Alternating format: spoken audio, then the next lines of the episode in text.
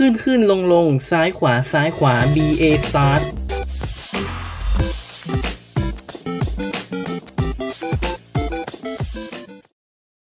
เปิดตำนาน Story of Seasons ตาดูดาวเท้าติดดินกินกลางไร่ ชีวิตพอเพียงไม่ได้มีอยู่แค่ในทฤษฎี ถ้าคุณเคยฝันอยากเป็นชาวไร่ชาวสวน มีฟาร์มเล็กๆหลังบ้าน คุณตื่นขึ้นมาปลูกต้นไม้ เลี้ยงหมา เลี้ยงเป็ดไก่ ตกปลาขาย มีครอบครัวแสนสุข ถึงแม้ชีวิตจริงจะต้องทำงานในบริษัทใจกลางเมืองอย่างโดดเดี่ยว นี่เป็นโอกาสของคุณที่จะได้ใช้ชีวิตตามฝัน วันนี้ Starlord 4K จะมาเล่าประวัติเกม Story of Seasons หรือที่เคยใช้ชื่อว่า Harvest Moon เรื่องราวทั้งหมดเริ่มจากชายชื่อยาซึฮิโร่วาดะโปรแกรมเมอร์ของบริษัท Victor Entertainment ตัวเขาเป็นคนชนบทที่ได้เดินทางมาหางานทำในโตเกียว เมืองหลวงของญี่ปุ่น ซึ่งแตกต่างจากบ้านเกิดของเขา เมื่อเขาทำงานไปได้สักพัก ก็เกิดคิดถึงบ้านนอกขึ้นมาทำให้รู้ซึ้งถึงข้อดีของชนบทที่เขาหาไม่ได้ในเมืองหลวง จึงเกิดเป็นแรงบันดาลใจให้เขาคิดอยากทำเกมออกมา โดยเรียนแบบมุมมองและระบบการเล่นมาจากเกม The Legend of Zelda ของ Nintendo ซึ่งเป็นเกมที่เขาชอบเล่น และคิดว่ามันเหมาะสมดีที่จะทำเป็นเกมมุมมองสูง ให้สามารถเห็นตัวละคร ฉากฟาร์ม และเมืองได้อย่างทั่วถึง ระบบเลี้ยงสัตว์ก็นำมาจากเกม Derby Stallion ซึ่งเป็นเกมเลี้ยงม้าจากภาพยนตร์ซีรีส์ชื่อเดียวกัน และระบบอัปเกรดฟาร์ม เขาก็ได้ไอเดียมาจากเกม SimCity ของ EA นอกจากนี้เขาก็ได้เพิ่มไอเดียการทำฟาร์ม โดยอ้างอิงฤดูกาลจริง และเพิ่มระบบจีบสาว การแต่งงาน เข้าไปให้มันมีความน่าเล่นมากขึ้น ในช่วงเริ่มแรกของการพัฒนาเกมเป็นไปอย่างยากลำบาก เนื่องจากบริษัทที่พัฒนาเกมอย่าง Victor Entertainment ก็กำลังประสบปัญหาด้านการเงิน ทีมงานได้กระจายตัวกันไปทำโปรเจกต์อื่น และประธานของบริษัทก็ไม่มาทำงาน ในขณะนั้นเกมเพิ่งสำเร็จไปได้เพียง 30%เท่านั้น วาดะก็เริ่มถอดใจจากการพัฒนาเกมต่อ แต่เซซึโกะมิยาโคชิ ผู้ดูแลเกม และโทโมมิยามาทาเตะโปรแกรมเมอร์ได้เข้าไปหารือกับวาดะว่าจะทำเกมกันต่อ ทีมงานสร้างจึงเหลือแค่ 3 คนทำงานกันหามรุ่งหามค่ำเพื่อให้เสร็จทันเวลา 6 เดือนก่อนวางจำหน่าย โดยที่ feature ในเกมบางอย่างที่วางแผนไว้ตั้งแต่แรกได้ถูกตัดออกเพราะทำไม่ทัน ในที่สุดเกมก็ได้ออกวางจำหน่ายในปี 1996 บนเครื่องเล่น Super Famicom ของญี่ปุ่น ใช้ชื่อว่าโบคุโจโมโนกาตาริ แปลคร่าวๆว่าชีวิตชาวไร่ ตัวเกมได้รับเสียงตอบรับที่ดีมากๆ ทำให้มีการแปลภาษาเป็นภาษาอังกฤษ เพื่อวางจำหน่ายในอเมริกา โดยที่ตอนนั้นทาง Nintendo ได้ให้บริษัทนัตสึเมะเป็นผู้รับผิดชอบในการแปลเกมเป็นภาษาอังกฤษ ทางนัตสึเมะจำชื่อนี้ไว้ให้ดีๆนะครับ ได้ใช้ชื่อเกมเป็นภาษาอังกฤษว่า Harvest Moon ซึ่งมีที่มาจากคืนที่พระจันทร์เต็มดวง ใกล้กับวันศาสตร์ทวิสุวัตหรือวันที่กลางวันยาวเท่ากับกลางคืน เป็นวันที่พระจันทร์จะสว่างมากที่สุดทำให้ชาวไร่สามารถเก็บเกี่ยวผลผลิตได้จนถึงเวลากลางคืน หลังจากประสบความสำเร็จจากภาคแรก ทีมผู้สร้างก็ได้รับงบประมาณสร้างภาคต่อทันที และในภาคต่อที่ลงเครื่องเล่น Nintendo 64 อย่าง Bokujo Monogatari 2 ในปี 1999 หรือ Harvest Moon 64 ในเวอร์ชันภาษาอังกฤษ ก็ถือว่าเป็นเกมจำลองชีวิตชาวไร่ที่สมบูรณ์ที่สุดในความคิดของวาดะ เพราะเป็นการต่อยอดเกมจากภาคแรก และนำฟีเจอร์ที่เคยตัดออกไประหว่างเกมภาคแรกกลับมา มีการทำฟาร์ม เลี้ยงสัตว์ มีเมือง และปฏิสัมพันธ์กับชาวเมืองที่มีอุปนิสัยแตกต่างกันไป กลายเป็นว่าเกมภาคนี้ก็ประสบความสำเร็จมากกว่าภาคแรก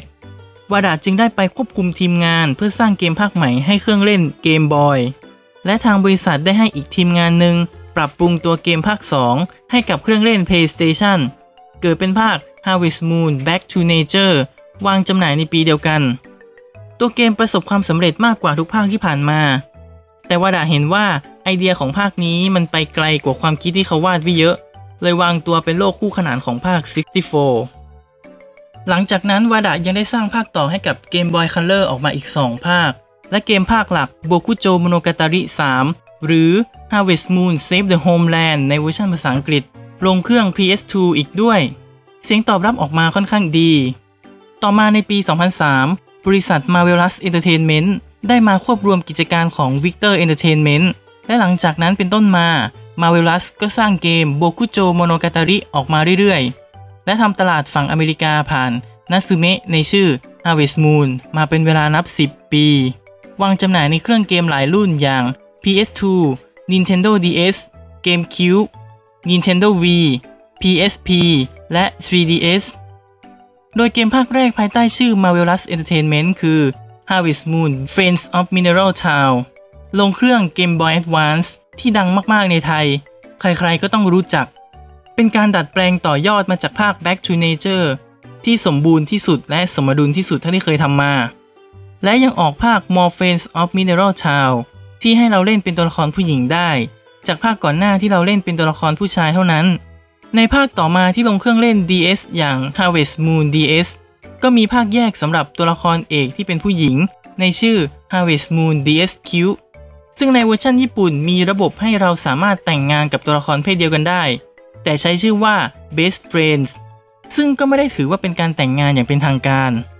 มองว่าเป็นข้อเสีย เพราะในเมื่อเกมเน้นระบบความสัมพันธ์และแต่งงาน เราก็อยากให้เกมเปิดกว้างกว่านี้ ให้ตัวละครเพศเดียวกันแต่งงานกันได้ เพราะข้อจำกัดนี้ทำให้ผู้เล่นหลายคน รวมถึง Starlord เอง ต้องยอมเล่นภาคผู้หญิง เพื่อที่จะแต่งงานกับหนุ่มในเกมที่เราปิ๊งเขา แทนที่จะเล่นภาคผู้ชายแล้วขอใช้สิทธินั้นบ้าง จากความนิยมของ Harvest Moon ได้กำเนิดภาคแยก 2 ภาคคือ Innocent Life A Futuristic Harvest Moon และ Rune Factory A Fantasy Harvest Moon โดยทาง Marvelous ได้ให้สตูดิโออื่นมาพัฒนา และตัวเองทำหน้าที่จัดจำหน่าย เกมแรกเป็นเกมทำฟาร์มที่มี setting เป็นโลกอนาคต วางจำหน่ายบน PSP และ port ลง PS2 ในเวลาต่อมา อีกเกมวางจำหน่ายบน Nintendo DS เป็นเกมทำฟาร์มผสมกับการบุก dungeon มีองค์ประกอบ RPG เพิ่มเข้ามา เกมค่อนข้างได้รับความนิยม และมีภาคต่อออกมาอีก 4 ภาค โดยในภาคที่ 5 จะวางจำหน่ายบน Nintendo Switch ในปี 2020ยาซึฮิโร่วาดะผู้ให้กำเนิดได้ร่วมพัฒนาภาค Animal Parade ที่วางจำหน่ายบนเครื่องเล่น Nintendo V เป็นภาคสุดท้าย ก่อนแยกตัวออกมาเปิดบริษัทใหม่ในปี 2009 แต่อนาคตของแฟรนไชส์ก็ต้องดำเนินต่อไป เพื่อสานฝันชีวิตชาวไร่กันต่อ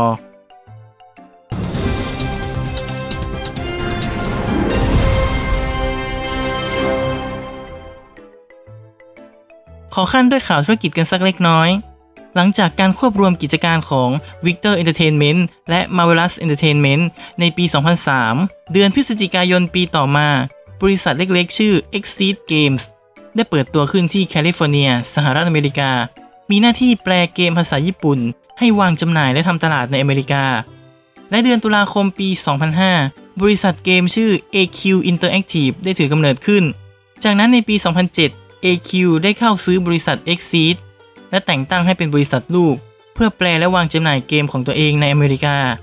ปี 2011 ถือเป็นการเปลี่ยนแปลงครั้งใหญ่ของ Marvelous Entertainment ที่เข้าควบรวมกิจการของ AQ และอีกบริษัทชื่อ Lifeware และได้เปลี่ยนชื่อบริษัทเป็น Marvelous AQL โดยยุบรวม AQ Interactive เข้ากับบริษัทของตัวเอง ในส่วนของ Exceed Games ย้ายไปเป็นบริษัทลูกของ Marvelous นอกจากนี้ยังซื้อบริษัททำอนิเมะมาเสริมเป็นบริษัทลูกของตัวเองอีกด้วย ปี 2014 ทาง Marvelous AQL ได้เปลี่ยนชื่อบริษัทอีกครั้งเป็น Marvelous Inc. มาจนถึงปัจจุบัน จบข่าวธุรกิจ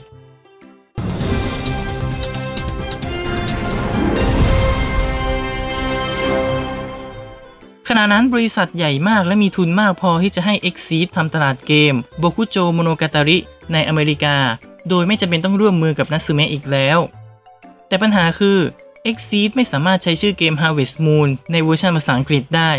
เนื่องจากนัตสึเมะได้จดลิขสิทธิ์ชื่อนี้ไว้ก่อนแล้ว และไม่ยอมให้ Marvelous นำชื่อนี้ไปใช้ต่อทำให้เป็นเจ้าของชื่อ Harvest Moon แต่เพียงผู้เดียว ปัญหาแรกที่เกิดเลยก็คือเกม Rune Factory เพราะ 3 ภาคแรกมีการใช้ชื่อ Harvest Moon ต่อท้ายเกม ในคำว่า A Fantasy Harvest Moon ทำให้ในภาค 4 ที่วางจำหน่ายในปี 2012 ต้องตัดชื่อท้ายออก เหลือเพียง Rune Factory 4 เฉยๆ ส่วนเกม Innocent Life ยังไม่ได้ผลกระทบ เพราะยังไม่มีภาคใหม่ออกมา แน่นอนเกมที่ได้รับผลกระทบตรงๆก็คือ Bokujo Monogatari แทน ทาง Exceed ก็ไม่ย่อท้อ ยอมทำการตลาดโดยเปลี่ยนชื่อเกมใหม่เป็น Story of Seasons แทน โดยเกม Harvest Moon 3D A New Beginning ในปี 2012 เป็นภาคสุดท้ายของ Marvelous ที่ยังทำตลาดผ่านนัสึเมะในชื่อ Harvest Moon อยู่ ในภาคต่อมาจึงได้ทำตลาดผ่าน Exceed วางจำหน่ายในอเมริกาปี 2015 ใช้ชื่อว่า Story of Seasons และภาคต่อๆไปจากนี้จะใช้ชื่อเกมภาษาอังกฤษว่า Story of Seasons ในขณะที่ชื่อภาษาญี่ปุ่นก็ยังคงเป็นโบคุโจโมโนกาตาริเหมือนเดิมไม่เปลี่ยนแปลง แต่ก็ต้องยอมรับว่าสร้างความสับสนให้แก่แฟนเกมเช่นกัน ที่จะต้องปรับตัวให้คุ้นเคยกับชื่อใหม่นี้ หลังจากนั้น Marvelous ได้วางจำหน่าย Story of Seasons Trio of Towns ในปี 2017 จุดเด่นคือมีเมืองให้สำรวจถึง 3 เมือง และตัวละครให้พูดคุยสารสัมพันธ์กว่า 60 คน นอกจากนี้ยังประกาศสร้างภาคใหม่อีก 2 ภาค ซึ่งทำให้เกมนี้ได้กลับมาเป็นกระแสวงกว้างในบ้านเราอีกครั้ง ภาคแรกคือ Doraemon Story of Seasons เป็นภาคแยกโดยการ crossover กับ Doraemon ซึ่งคนไทยคุ้นเคยกับทั้ง Doraemon และแฟรนไชส์เกมนี้อยู่แล้ว โดยเราจะได้รับบทเป็นโนบิตะที่ใช้ของพิเศษของโดราเอมอนแล้วเกิดผิดพลาดทำให้ทั้งแก๊งถูกส่งไปทำฟาร์มในพื้นที่ห่างไกล ตัวเกมวางจำหน่ายในปี 2019 บนเครื่องเล่น Nintendo Switch ได้เสียงชื่นชมอย่างล้นหลาม ในปี 2020 ได้มีอัปเดตตัวเกมให้รองรับภาษาไทยอีกด้วย สร้างความประทับใจให้แก่แฟนเกมชาวไทยอย่างมาก ภาคต่อมาเป็นการนำภาค Friends of Mineral Town ที่เคยโด่งดังกลับมารีเมคใหม่ มีการเพิ่มเติมเนื้อหาตัวละครใหม่ และปรับปรุง art style ใหม่ ให้เป็นรูปแบบการ์ตูนที่น่ารักขึ้น เรื่องนี้อยู่ที่แต่ละคนจะมอง เพราะสตาร์ลอร์ดกลับไม่ค่อยถูกใจ art style เวอร์ชันนี้เท่าไหร่นัก ตัวเกมมีแผนจะวางจำหน่ายเวอร์ชันภาษาอังกฤษในเดือนกรกฎาคมปี 2020 ทาง XSEED ได้เปิดเผยว่าตัวเกมเวอร์ชันอเมริกาและยุโรป ได้อนุญาตให้ตัวละครเพศเดียวกันสามารถแต่งงานกันได้ เป็นครั้งแรกอย่างเป็นทางการของแฟรนไชส์โดยที่ตัวเลือกหัวใจจะแสดงผลกับตัวละครทุกเพศ ในขณะที่ภาคญี่ปุ่นจะแสดงผลกับเพศเดียวกันก็ต่อเมื่อ เราเริ่มจีบแล้วเท่านั้นนับว่าเป็นสัญญาณที่ดีในวงการเกมที่ผู้สร้างเกมใส่ใจกับกลุ่มผู้เล่นที่หลากหลายขึ้น ถึงแม้ว่าชื่อเกม Story of Seasons อาจจะไม่ได้ติดหูเท่าชื่อเก่า แต่จิตวิญญาณของชาวไร่ ที่เกมได้พยายามนำเสนอออกมานั้นทำให้แฟนเกมพากันปากต่อปากว่า นี่คือเกมจำลองวิถีชีวิตชาวไร่ที่ดีที่สุด เป็นแรงบันดาลใจให้เกิดเกมที่ก็ฮิตในบ้านเราเช่นกันอย่าง Stardew Valley ตามมา ส่วนชื่อ Harvest Moon เดิมล่ะ เกิดอะไรขึ้นกับชื่อนี้ ก่อนอื่นต้องขอย้อนเวลากลับไปปี 2007 เสียก่อนนาซึเมะในสมัยที่ยังทำงานร่วมกับ Marvelous ได้สร้างภาคแยกของแฟนชส์โดยที่ไม่มีส่วนเกี่ยวข้องกับทีมงานของ Marvelous ในชื่อ Puzzle the Harvest Moon เป็นเกมแนวพัซเซิลแก้ปัญหา ตัวเกมไม่ได้รับเสียงชื่นชมเท่าไหร่นัก แต่ก็ยังกล้าสร้างภาคต่อออกมาในชื่อ Harvest Moon Frantic Farming วางจำหน่ายในปี 2009 ภาคนี้กับฟลุกออกมาประสบความสำเร็จในด้านเสียงวิจารณ์ หลังจากนัซึเมะได้แยกทางกับ Marvelous ในปี 2014 แต่นัซึเมะยังมีสิทธิ์ในชื่อ Harvest Moon จึงสร้างเกมเองในชื่อ Harvest Moon The Lost Valley โดยไม่มีส่วนเกี่ยวข้องใดๆกับ Marvelous และ Exceed แถมไม่ได้วางจำหน่ายในญี่ปุ่นอีกด้วย เนื้อเรื่องค่อนข้างเบสิก กราฟิกก็ไม่สวยเหลี่ยมๆเหมือนเกม Minecraft เสียงวิจารณ์ก็กลางๆ ค่อนไปทางแย่ แต่เนื่องจากบารมีของชื่อ Harvest Moon จึงขายได้พอสมควร อีกทั้งคนที่ไม่รู้เรื่องการแยกตัวออกมา จึงยังเข้าใจว่าเป็นแฟรนไชส์เดียวกัน แต่นัตสึเมะก็ยังไม่หยุดปู้ยี่ปู้ยำกับชื่อ Harvest Moon ยังดันทุรังออกภาคต่อชื่อ Harvest Moon Seas of Memories ในปี 2016 แถมยังทะเยอทะยานเข้าสู่ตลาดเกมมือถือ ด้วยการวางจำหน่ายบน iOS และ Android ที่เคยเป็นข่าวฮือฮาในบ้านเราอย่างมาก ด้วยการเปิดตัวด้วยภาพกราฟิกที่เหมือนเกมแฟลตตามเว็บสมัยก่อน สร้างความผิดหวังให้แก่ทุกคน โดยไม่คิดว่าเขาจะกล้าทำออกมาแบบนี้จริง ๆ ต้องลองไปหาภาพดูเอาเองนะครับว่ามันแย่ขนาดไหน ยังไม่พอนัซึเมะยังออกภาคต่อของเวอร์ชัน 3DS มาอีกในชื่อ Harvest Moon Sky Tree Village ที่ก็ไม่ได้มีอะไรเปลี่ยนแปลงไปเลย เมื่อเทียบกับภาคก่อนหน้า ในปี 2017 ก็ได้เปิดตัวเกมภาคใหม่ ฉลองครบรอบ 20 ปีของแฟรนไชส์ในชื่อ Harvest Moon Light of Hope ลงเครื่อง Nintendo Switch PS4 และ PC แฟนเกมตัวจริงก็พากันสาบส่งตั้งแต่เห็นแค่โลโก้ นึกว่าทำจาก Word Art เนื้อเรื่องก็ด้อยมาก ตัวเอกของเราได้นั่งเรือออกทะเลเพื่อตามหาบ้านใหม่ แต่ก็ต้องพบกับลมมรสุมในระหว่างการเดินทางจนเรือล่ม มาเกยตื้นที่เมืองท่าเล็กๆ แห่งหนึ่ง แต่เมืองก็ถูกลมมรสุมพัดผ่าน จนอยู่ในสภาพที่ย่ำแย่ไม่แพ้กัน ส่วนตัวมองว่าเชยอย่างมาก เกมเพลย์ก็เหมือนภาคก่อนๆ จึงไม่ได้รู้สึกว่าสมกับการฉลองครบรอบ 20 ปีเลย จนถูกแฟนเกมตั้งชื่อให้ใหม่ว่า Light of Hopeless ที่แปลว่าหมดหวังแล้วนั่นเองนักสืเมะก็ยังไม่ย่อท้อต่อคำกลดา ยังสร้างเกมภาคต่อออกมาอีก แต่ภาคนี้กลับไปเป็นแนวพัซเซิลที่เคยประสบความสำเร็จ ในชื่อ Harvest Moon Mad Dash เป็นเกมแนวหมุนเพชร และมีโคออปร่วมกันเล่น คล้ายๆกับ Overcooked วางจำหน่ายปี 2019 Starlord ไม่เคยเล่น จึงลองอ่านรีวิวจากที่ต่างๆ คือมันไม่ค่อยมีคนรีวิวด้วยส่วนหนึ่ง รีวิวที่อ่านก็ดูเหมือนเป็นภาษาการตลาดมากเกินไปจนไม่น่าเชื่อถือ คงสรุปได้ว่าก็พอเล่นได้แหละมั้ง แต่ไม่ได้น่าพิสมัยขนาดนั้น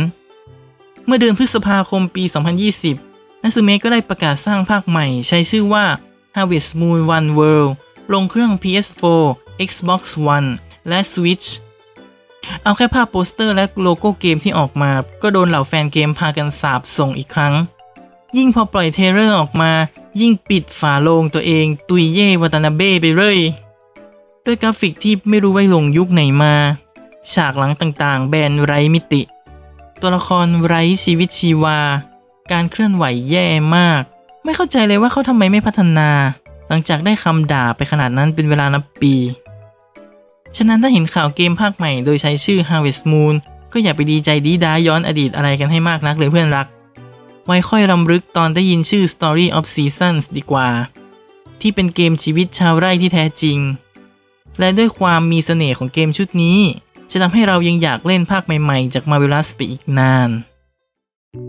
ติดตามรายการได้ทุกวันศุกร์ทางแอปพลิเคชันพอดแคสต์ชั้นนำที่รองรับระบบ RSS feed พูดคุยแลกเปลี่ยนไอเดียกันได้ที่ Twitter @starlord4k แต่กำลังใจไม่เอาจะเอาเงินสำหรับวันนี้สวัสดีครับ